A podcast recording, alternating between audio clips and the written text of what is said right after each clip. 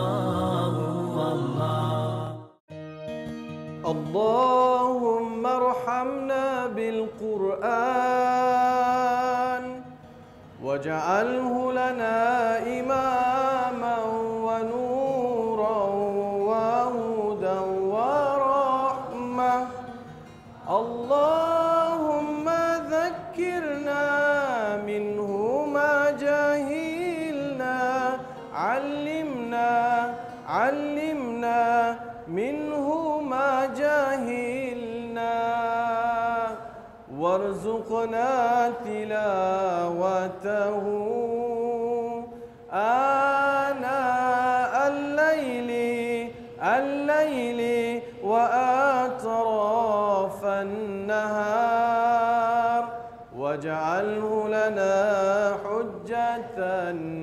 يا رب العالمين.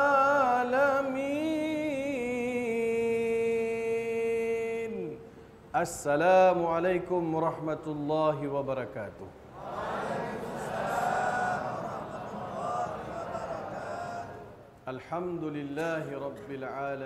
Wassalatu wassalamu ala asyrafil anbiya'i wal mursalin wa ala alihi wa ashabihi wa man da'a bi da'watihi ila yaumiddin amma ba'd. Tuan-tuan puan tajuk ini sangat sangat menarik kerana membicarakan al Quran Al-Karim yang saya fikir tajuk juga harus kita faham bersama. Hari ini kita lihat di antara perkara yang menjadi minat manusia ialah gadget.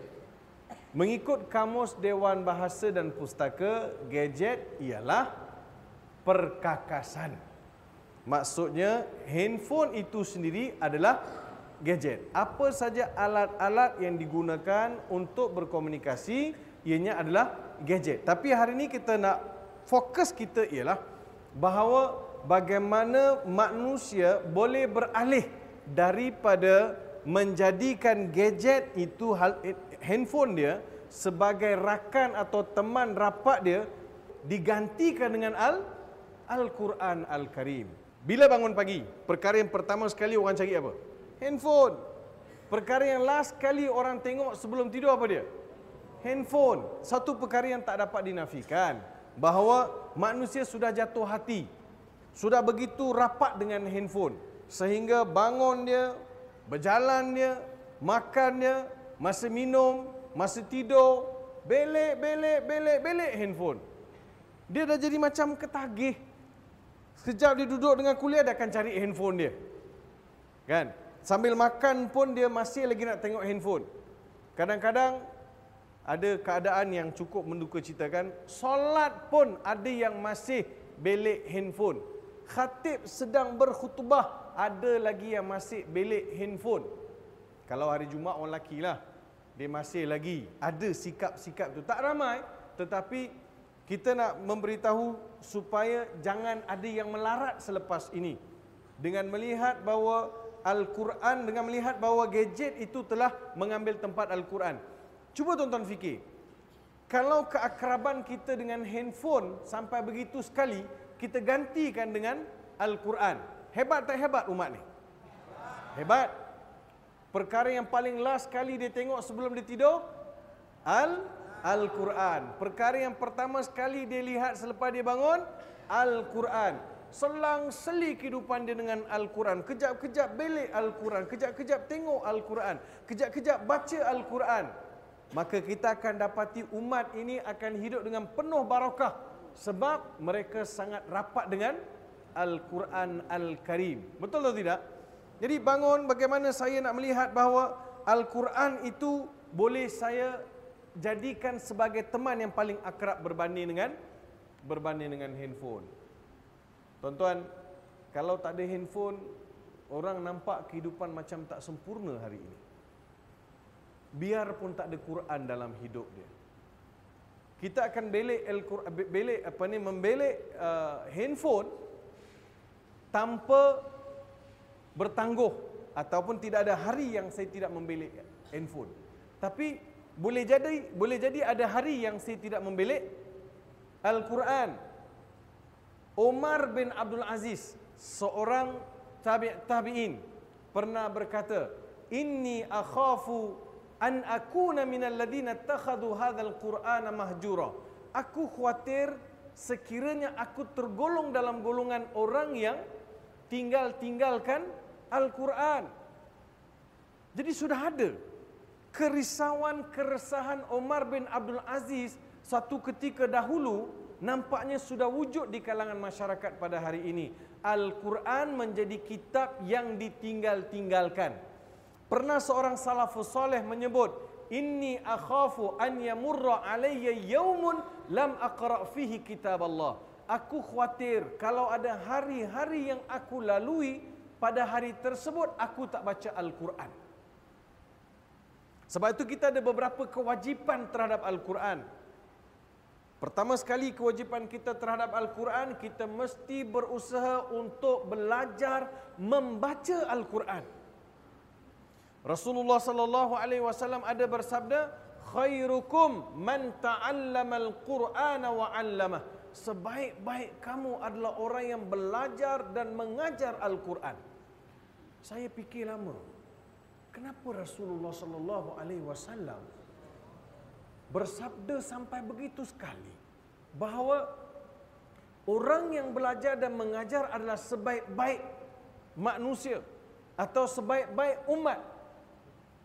Tuan-tuan, bila saya mengajar Al-Quran, bila saya belajar Al-Quran, bila saya mengajar Al-Quran, saya faham bahawa benarlah sabda Rasulullah sallallahu alaihi wasallam bahawa belajar itu perlukan kepada pengorbanan, mengajar juga perlukan kepada pengorbanan yang sangat tinggi.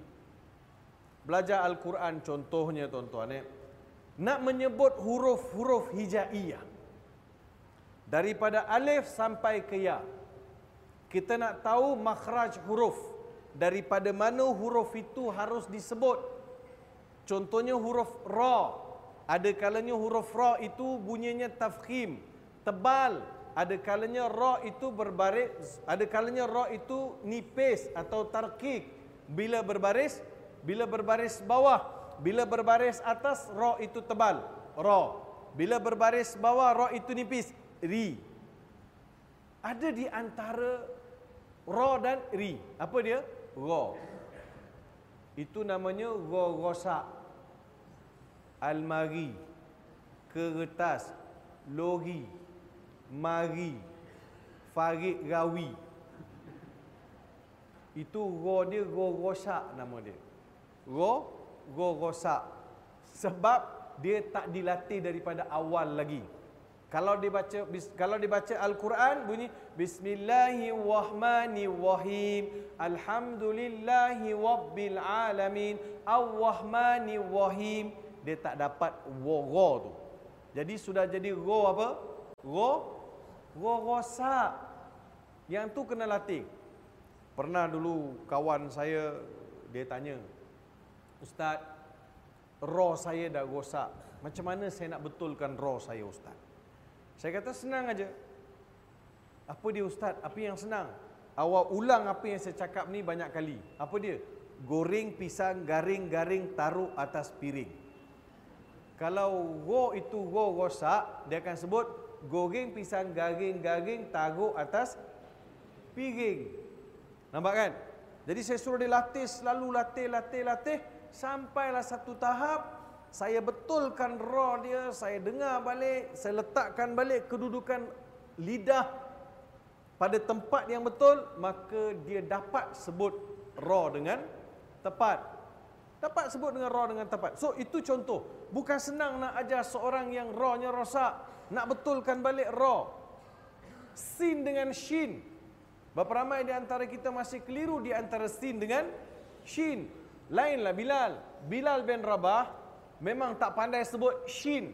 Bilal bin Rabah diriwayatkan bila azan, dia azan bunyi sin. As'adu an la ilaha illallah. As'adu anna Muhammadar Rasulullah. Ra, dia tak boleh. Bilal tak pandai sebut shin. Sebab Bilal ni orang Habsyah. Pernah satu hari sahabat-sahabat mendengar Bilal melaungkan azan dengan sebutan sin yang shin yang tak betul. Maka sahabat-sahabat tu berkeduk-keduk dahi mereka. Apalah Bilal ni ro sin dia tak betul ni, apalah tak betul sin dia. Shin pun tak boleh sebut. Begitulah agaknya.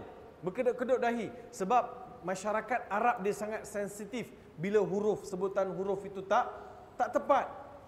Melihat kepada reaksi para sahabat yang agak kurang selesa dengan cara sebutan Bilal akan huruf shin Rasulullah sallallahu alaihi wasallam bersabda, "Malakum, apa sudah jadi dengan kamu? Kenapa berkedut-kedut dahi ni? Ketahuilah sesungguhnya sinun bilali indallah shin. Biarpun Bilal sebut sin sampai dekat Allah jadi shin. Itu khusus untuk Bilal. Jangan pula disebabkan cerita ni besok gamai yang azan bunyi sin as'adu Allah. Kita kata ji, kenapa ji? Elok-elok shin jadi sin. Ya, saya punya kat bumi sin sampai dekat Allah jadi shin. Itu khusus untuk Bilal aja.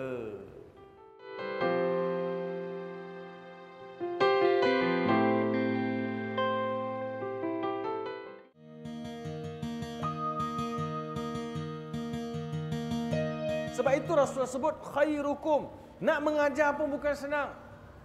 Kena sabar, kena tabah. Sebab itu dulu guru Quran paling gak garang. Garang. Saya pun dapat guru yang garang-garang juga dulu.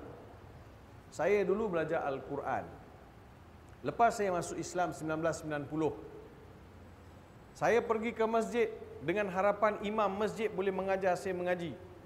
Jumpa imam, bagi tahu imam, wahai imam, saya sudah masuk Islam, boleh tak imam ajar saya mengaji?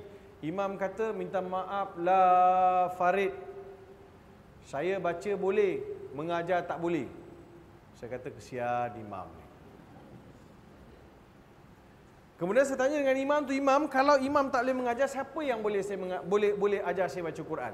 Imam pun kata dekat ujung kampung tu ada satu surau. Dekat surau tu, imam kat surau tu dia ada buat kelas mengaji. Saya pun kayu basikal pergi ke surau tersebut. Sampai di surau tersebut, saya bagi salam, saya jumpa dengan imam surau tu dan saya bagi tahu hasrat saya datang bertemu dengan imam tersebut. Saya kata, "Wahai imam, saya datang jauh ni, saya nak belajar mengaji dengan imam." Saya dengar kata imam, saya ada dengar imam ada buka kelas mengaji. Betul ke mam? Betul. Jadi boleh tak imam terima saya jadi anak murid imam? Imam tu tengok atas, tengok bawah, tengok atas, tengok bawah. Dia kata, "Oh, minta maaf tak boleh." Kenapa tak boleh? Kelas saya sudah penuh. Seorang aja mam, tak boleh, dah penuh. Saya duduk tepi mam. Tak boleh dia kata. Sampai sudah dia kata tak boleh. Tengok atas, tengok bawah. Saya saya sangka buruk sikit dengan imam tu bila imam tu tak nak ajar saya. Imam tu tengok atas, tengok bawah, tengok atas, tengok bawah. Agaknya dia kata, agaknya. Ajar budak Melayu ni pula nak ajar budak India. Lagi susah. Masa tu saya dah 18 tahun. Mungkin dia fikir, macam mana lah nak betulkan lidah budak ni. Agaknya kan. Jadi dia takut susah. Padahal kalau hari tu dia susah, dia termasuk dalam golongan orang. Khairukum man ta'allama al-Qur'ana wa 'allamah. Susah payah kamu mengajar itu ada pahalanya di sisi Allah Subhanahu wa taala. Ini merugikan kita sebenarnya. Dan tidak perlu kita rasa malu. Ada orang rasa tak nak pergi belajar mengaji sebab dia rasa apa? Malulah ustaz, saya dah tua-tua tak pandai mengaji, malulah saya ustaz. Jadi saya tak tak bolehlah, malu itu bukan alasan. Mana lebih teruk? Kita bertemu dengan Allah dalam keadaan kita jahil dan tak tahu membaca Al-Quran ataupun kita letak tepi perasaan malu kita mengaji Al-Quran. Sebab itu Rasulullah sallallahu alaihi wasallam mengkategorikan orang yang belajar dan mengajar ni tinggi kedudukannya dalam Al-Quran. Itu pertama belajar mengaji. Yang keduanya tuan-tuan dan puan-puan yang saya kasih sekalian. Yang keduanya ialah baca Quran setiap setiap hari. Eh, saya lupa tadi. Bila imam tu tak nak mengajar saya mengaji, dengan siapa saya mengaji? Mesti tertanya-tanya kan? Ustaz, dah semua imam tak mengajar mengaji, ustaz mengaji dengan siapa? Takkan ustaz mengaji dengan Jibril? Confirm lah tak. Mengaji dengan ada ceritanya. Bila saya cari imam, cari masjid untuk ajar saya mengaji, masing-masing tak nak mengajar mengaji, masing-masing bagi alasan, dalam suasana saya rasa gundah gulana. Siapalah nak ajar aku mengaji? Di suatu petang sedang saya memikirkan nasib saya duduk di beranda rumah ya fikir nasib siapalah nak ngajar saya. Ada budak umur tujuh tahun lalu tepi rumah mak saya. Budak umur tujuh tahun ada benda dia bawa ya dia letak. Dia jalan. Saya jarang nampak budak tu. Saya panggil budak tu. Saya kata dek. Oh dek. Ya bang. Adik nak ke mana ni? Balik rumah lah bang. Balik rumah? Dari mana? Mengaji tadi Mengaji? Kat sini tak ada masjid, tak ada surau, kau mengaji dengan siapa? Mengaji dengan Pak Haji Wahab. Pak Haji Wahab? Oh, Pak Haji Wahab pun mengajar mengaji ke? Ya. Saya confused. Sebab saya baru masuk Islam dua minggu masa tu. Saya ingatkan yang mengajar mengaji ni imam kat masjid. Ustaz dekat sekolah. Tak tahu pula ada Pak Haji buka kelas mengaji. Oh ya ke? Pak Haji mengajar mengaji? Ya bang. Kau tunggu jap. Saya pun turun daripada tingkat atas, pegang ajak adik tu duduk sebelah. Saya kata, banyak dah baca. Dah nak habis dah. Dia kata. Dah nak habis dah bang. Oh dah nak habis dah. Wah hebat lah dik. Umur berapa tahun? Tujuh nak masuk lapan. Wah. Dah nak habis dah ya. Dik, nak minta tolong sikit boleh? Tak tolong? Abang nak minta tolong apa? Macam ni. Uh, ajar abang mengaji? Hah? Dia kata. Ajar abang mengaji? Abang dah besar macam ni takkan tak pandai mengaji? Dia kata. Saya nampak kecil aja budak tu masa tu. Tapi disebabkan saya nak orang mengajar semua betul dia abang tak tahu mengaji, tolonglah abang dia. Abang tak tahu mengaji ni tolonglah. Macam inilah bang, saya tanya mak saya dululah dia kata. Tanya mak dia, besok dia lalu kat kawasan sama, saya tunggu juga besok dia lalu kat situ. Dia bagi tahu bang, mak saya kata okey. Alhamdulillah, terima kasihlah dik, terima kasih untuk adik, terima kasih untuk mak adik. Tapi bang, disebabkan abang tak pandai mengaji lagi, abang tak boleh masuk Quran terus. Abang kena belajar mukadam dulu tahu. Action, tak apa. Saya sedar diri. Ya, mukadam pun mukadam lah. Setiap hari, Isnin, Selasa, Rabu, Kamis, Jumaat, lima hari dalam seminggu, without miss, dengan izin. Tanpa gagal, dia akan mengajar saya mengaji setengah jam. Balik rumah Pak Haji Wahab, dia akan singgah mengajar saya setengah jam. Setiap hari dia akan ajar saya setengah jam. Dia ajar saya, budak tu ajar saya setengah jam. Saya ulang kaji apa yang dia ajar tiga jam. Itu aja ubat. Nak cepat pandai, pergi kelas mengaji, balik ulang kaji apa yang ustazah ustaz ngajar. Ini tak. Pergi kelas mengaji, lepas balik mengaji, simpan Quran tu minggu depan baru ambil balik. Itu yang ngaji sampai 10 tahun tu tak ganjak-ganjak, tak ganjak-ganjak kan. Balik-balik. Dah lama dah ngaji kat ajar? Lama dah. Berapa lama? 10 tahun. Hmm, kenapa slow ni Kak Jah? So, kalau kita nak cepat pandai Quran, kita belajar dan kita ulang kaji apa yang kita belajar. Tiga bulan dia mengajar saya mengaji, saya dah boleh baca Quran. Tiga bulan. Daripada zero. Dan cinta saya pada Al-Quran, suka saya pada Al-Quran ni, Allahu Akbar, Allah saja tahu. Suka sangat saya pada Quran.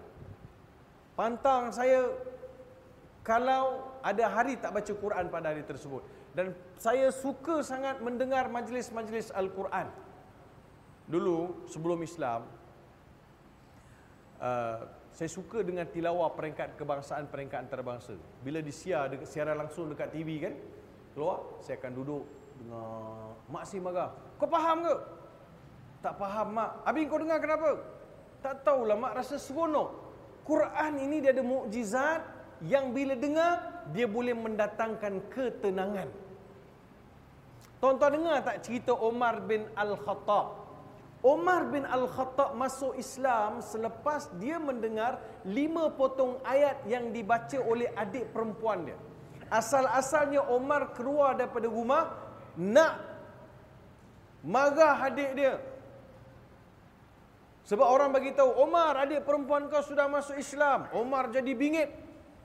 Keluar Umar bergagas tuju rumah adik perempuan dia untuk marah adik dia. Memang betul pun. Dia naik kuda, dia sampai dekat rumah adik perempuan dia, dia tinggalkan kuda luar rumah, dia langkah masuk dalam rumah, sedang adik dia membaca lembaran-lembaran daripada ayat-ayat suci Al-Quran Al-Karim, tanpa berlengah, Umar lempang adik dia.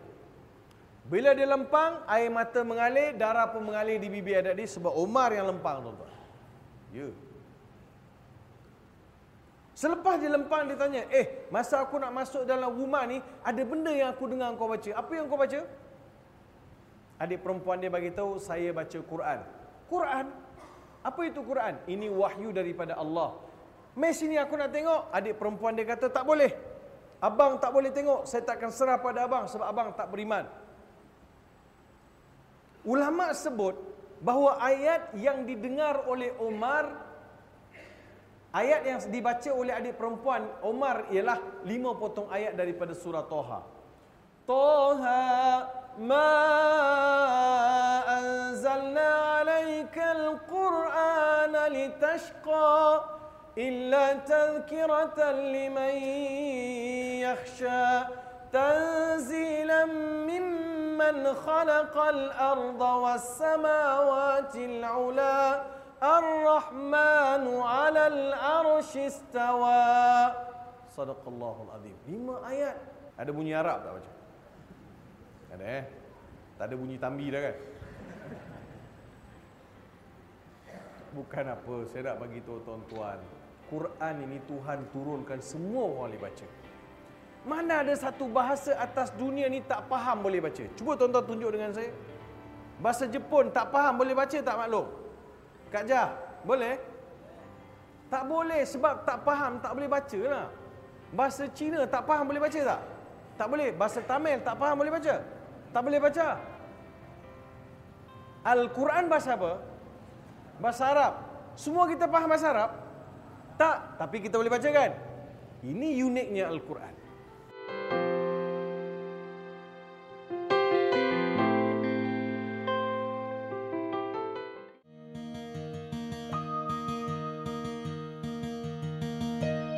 Allah Subhanahu wa taala turunkan Al-Quran biarpun ramai umat manusia di atas permukaan bumi ini tak faham bahasa Arab, bahasa Al-Quran tersebut, tapi Allah izinkan kita baca. Jadi saya menyarankan supaya kita ada kesungguhan belajar membaca Al-Quran. Patut kita rasa susah hati, kita sendiri tahu kita punya level Quran ni macam mana. Betul tak? Level Quran kita macam mana? Saya ada pengalaman tuan-tuan. Lepas saya belajar tiga bulan Quran, saya dah boleh baca Quran. Tapi baca merangkak-rangkak lah.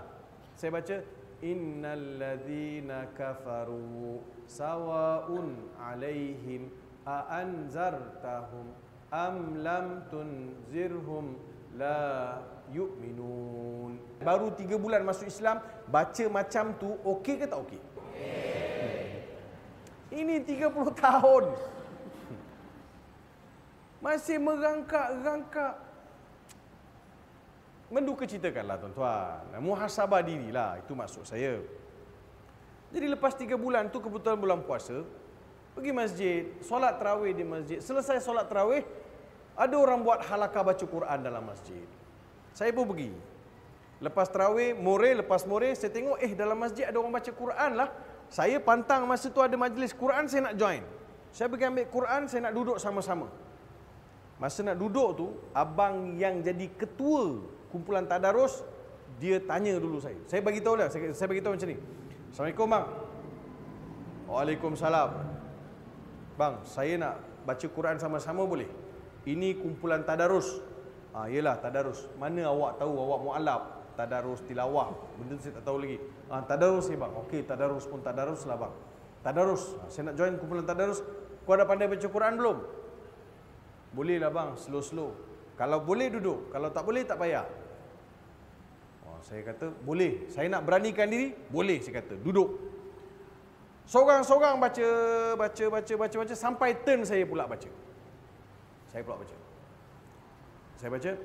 Mathaluhum kamathalil ladhi istawqada nara falamma adha'at ما حوله ذهب الله ذهب الله بنورهم وترك وت وتركهم في ظلمات في ظلم Hei dia kata Merangkak, rangkak baca Kalau macam ni tahun depan pun tak khatam Tak payah dia kata Kecil hati saya tuan-tuan Kalau tuan-tuan kena sergam macam tu kecil hati tak? Kecil apa? Kecil hati okey Kecil hati saya Kan? Ke, kalau kecil hati, kecil hati aja tak apa saya bila dia sergah tu jadi gelap dunia ni. Sergah, lepas tu dia kata dah tak payah baca dia. Mengangkat-angkat. Dah dia kata tak payah baca mengangkat-angkat, dia marah saya, saya pun ambil Quran, saya keluar slow-slow, saya keluar daripada kumpulan tadarus. Sedih tuan-tuan, bulan puasa malam Ramadan yang pertama.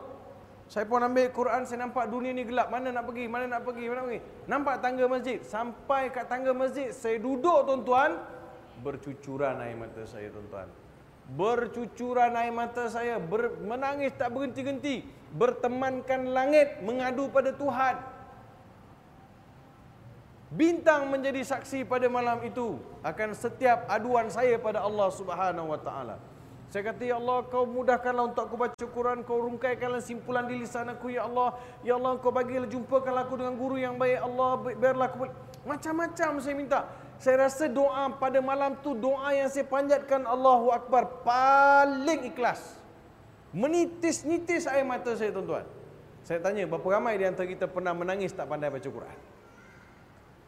Kalau dia masih tak pandai baca Quran, tak ada rasa apa-apa tuan-tuan, something wrong somewhere dengan izin. Tak ada rasa apa pun, tak pandai lagi tapi tak ada rasa apa. Patut ada menitis air mata, Ya Allah, kenapa ni? Nampak? Uh. Mulai hari itu saya tekad, lepas tu saya pergi belajar dekat Kelantan. Balik tahun depan, itu 1990. 1991 puasa. Sekali lagi puasa. Puasa dan buka puasa, lepas buka puasa pergi terawih di masjid yang sama. Lepas terawih more di masjid sama, lepas more tengok dalam masjid, eh ada lagi kumpulan tadarus tu. Masuk, try masuk. Sekali ambil Quran masuk sampai. Assalamualaikum bang. Waalaikumsalam. Ah, lama tak nampak pergi mana? Pergi mengaji bang. Eloklah tu. Eloklah tu. Bang, saya nak join boleh? Dah pandai baca belum? Jangan mengangkat-angkat pula macam tahun lepas. Dah boleh dah bang. Macam malaikat maut interview orang. Saya pun duduk. Duduk. Saya duduk. Dia baca dulu. Hari tu dia belum baca lagi. Abang yang ketua tu nak baca. Dia pun baca. A'udzu billahi minasyaitonir rajim. Saya kata bang bang bang. Kenapa? Bukan au. Dia mesti a'u, kena sebut a baru u. A'u, a'udzu billah. Kalau au itu bunyi kucing mengawan. Ya. A'u. Okey. A'u, betul. A'u. Um. Ah tak panjang bang pendek. Uh, um. Uh, um. Ya, ya bang, ya. Uh, udahnya 10 minit. Uh, um. Mulai hari itu saya telah mengambil alih jadi ketua tadarus. Tuhan punya kerja. Allah ganti pada kumpulan itu saya jadi ketua tadarus. Segala puji-pujian itu kembali pada Allah dan terima kasih saya pada guru-guru saya yang mengajar saya mengaji. So kena ada ketekunan. Tak ada benda yang mustahil. Saya yang sampai 18 tahun saya tak tahu alif ba ta tu macam mana. Start 18 baru belajar Quran. Alhamdulillah dengan berkat budak yang mengajar guru-guru dekat Kelantan yang mengajar saya. Alhamdulillah saya dapat jadi hakim. Saya dilantik jadi hakim tilawah peringkat kebangsaan. 7 tahun saya jadi hakim tilawah. Allah nak bawa kita, Allah boleh bawa kita ke mana-mana tapi dengan syarat engkau mesti baik dengan Quran. Jadi tuan-tuan puan-puan nak berjaya bukan dengan gadget. Dengan Quran. Berapa ramai di antara kita dia tidur hari ini atau semalam dia tidur tanpa membeli Al-Quran. Sebab itu pertama tuan-tuan kena berusaha membaca. Yang keduanya tuan-tuan puan-puan kena berusaha untuk membaca. Pastikan setiap hari baca. Omar bin Abdul Aziz contohnya dia memerintah sepertiga dunia. Dia jadi khalifah tak lama, dua tahun lebih. Tapi dia mempunyai kesungguhan yang luar biasa terhadap Al-Quran. Dia buat rutin hidup dia pasti setiap hari dia baca Quran. Ni cerita ni yang diriwayatkan oleh Imam At-Tabari dalam tarikh dia. Kitab sejarah. Imam Tabari riwayatkan, Imam Tabari kata, pada satu hari Omar bin Al-Khattab, Omar bin Abdul Aziz kembali ke rumah selepas selepas menguruskan urusan dunia. Pentadbiran. Sampai-sampai di rumah dah lewat. Sedangkan rutin hidup dia mesti baca Quran. Satu hari dia mesti baca dua, dua juzuk. Dia akan baca dua juzuk. Pada hari itu disebabkan kelewatan kerja dia pulang lewat, dia baca dua ayat. Dua ayat dah jadi sempat baca. Ayatnya berbunyi, "Uhsyurul ladina zalamu wa azwajahum wa ma kanu ya'buduna min dunillah fahduhum ila siratil jahim waqifuhum innahum mas'ulun." Ayat daripada surah Safat yang bermaksud pandulah mereka apa-apa yang mereka sembah serta orang-orang yang membantu mereka melakukan kezaliman. Tunjukkan mereka jalan ke neraka. Bila sampai di tebing neraka berhentikan mereka. Jangan campak dulu kerana mereka adalah golongan yang telah ku beri tanggungjawab hari ini sebelum dicampakkan ke dalam neraka aku nak tanya apa dia buat terhadap tanggungjawab-tanggungjawab yang ku berikan dulu Omar bin Abdul Aziz baca dua ayat itu sampai azan subuh Imam Tabari sebut wa huwa yaqra hataini ayataini wa yukarriruhuma hatta tala'al fajr. Dia baca dia nangis, dia baca dia nangis, dia baca dia nangis sampailah azan su azan subuh. Sebab dia rasa ayat tu kena dekat dia.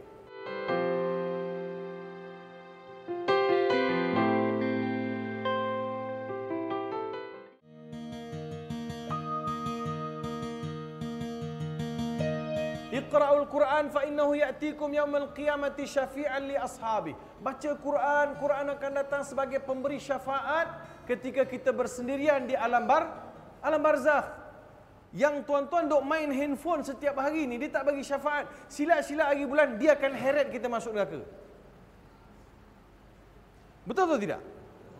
Satu hari banyak mana mesej-mesej yang kita baca? Entah betul atau tidak? Kadang-kadang kita tanpa segan silu pula forward pula mesej-mesej itu ke orang lain. Betul kan? Secara tidak langsung kita dah buat dosa ke kita buat pahala? Kita tak tahu benda tu betul tak betul dan kita pun kadang-kadang kita tak ada kemampuan untuk menyiasat berita tu betul atau tidak.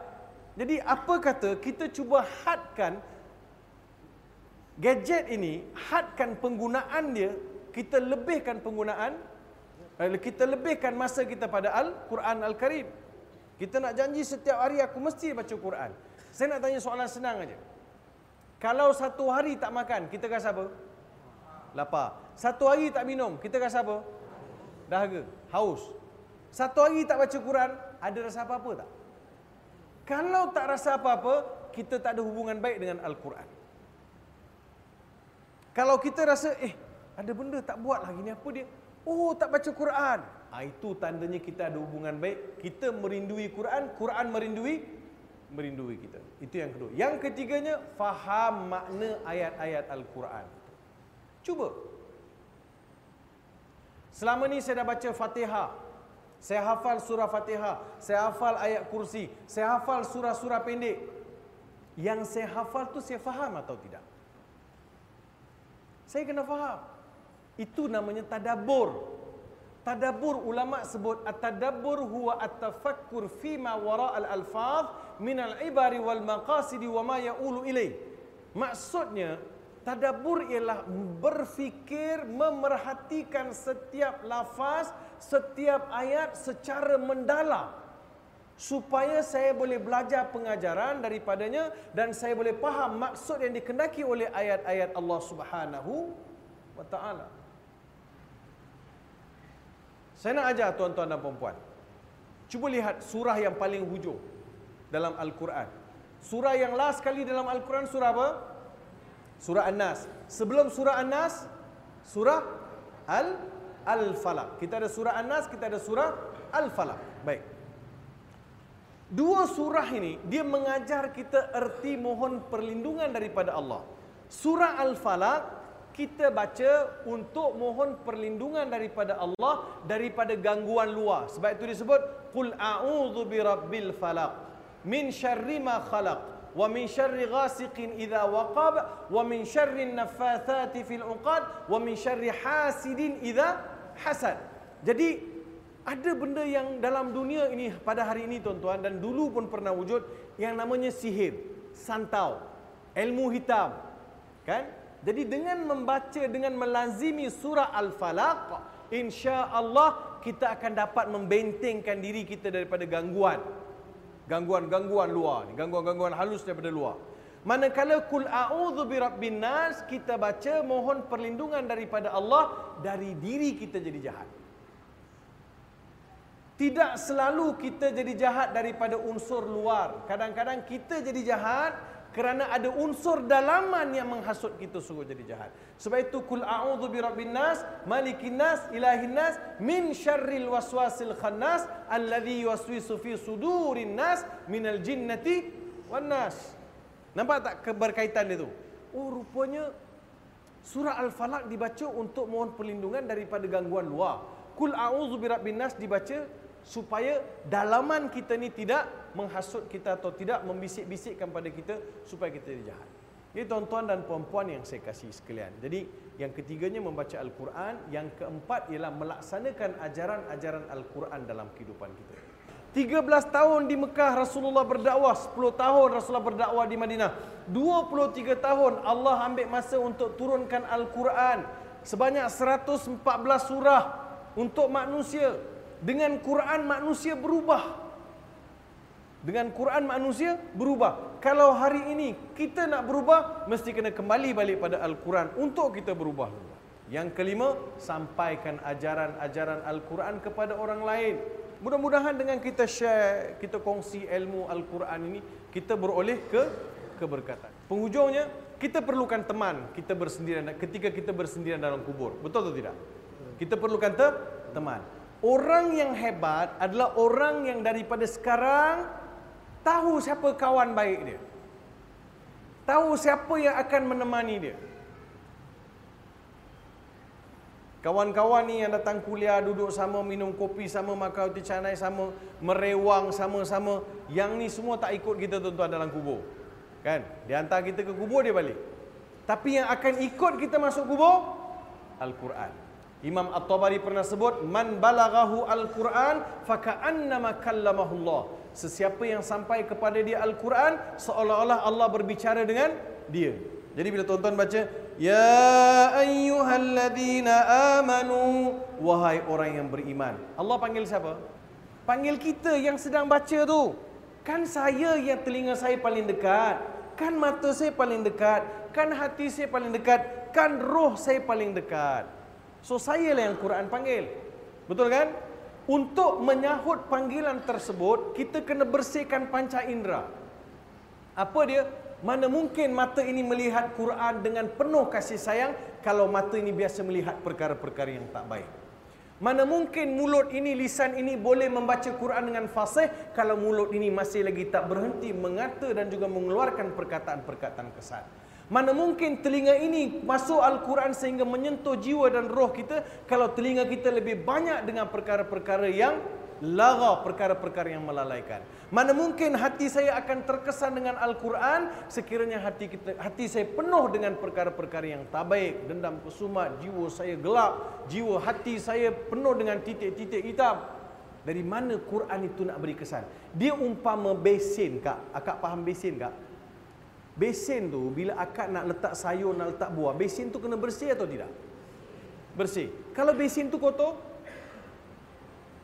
buah tu masuk tak? Boleh makan tak? Manfaat tak? Tak boleh manfaat. Begitu juga dengan kita punya jiwa. Kalau jiwa kita kotor, macam mana Quran nak masuk? Faham kan? Sayyid Kutub pernah sebut dalam penghujung ni, Sayyid Kutub pernah sebut dalam tafsir dia fi zilal Al-Quran, al-hayatu fi zilalil Quran ni'matun la ya'rifuha illa man dhaqaha. Hidup di bawah naungan Al-Quran adalah nikmat tidak akan dapat mengecapi nikmat tersebut melainkan orang yang pernah mengalaminya. Saya yakin ada di antara tuan-tuan, perempuan, para penonton di rumah yang dah yang telah mendapat nikmat tersebut.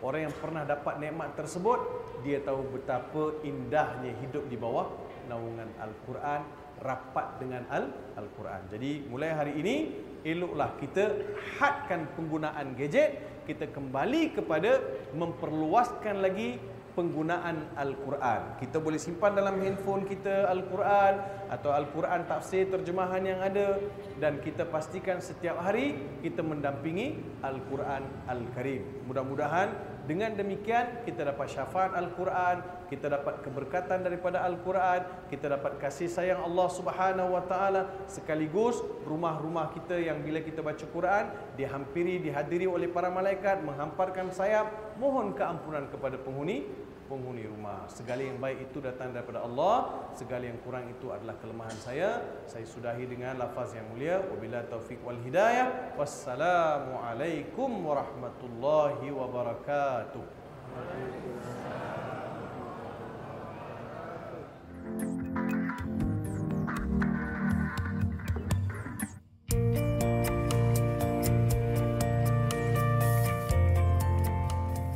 Subhanallah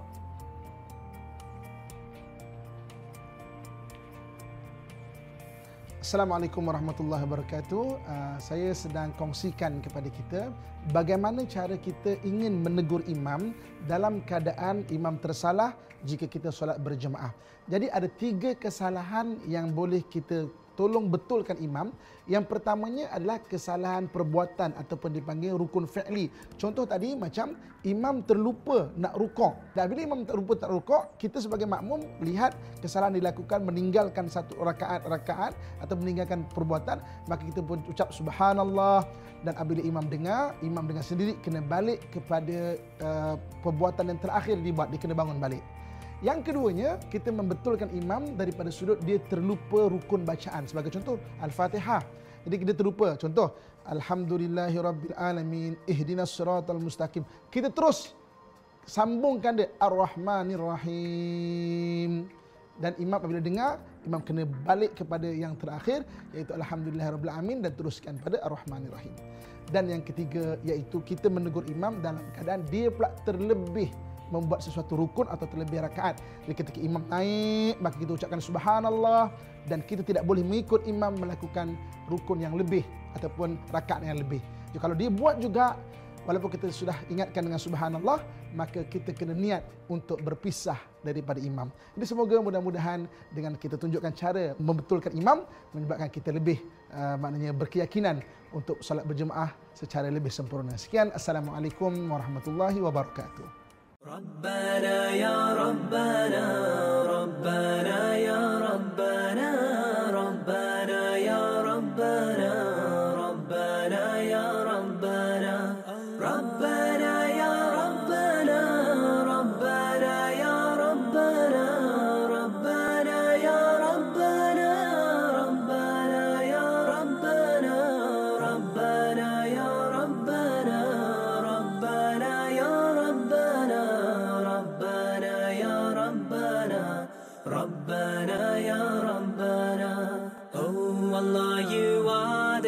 matters, nothing can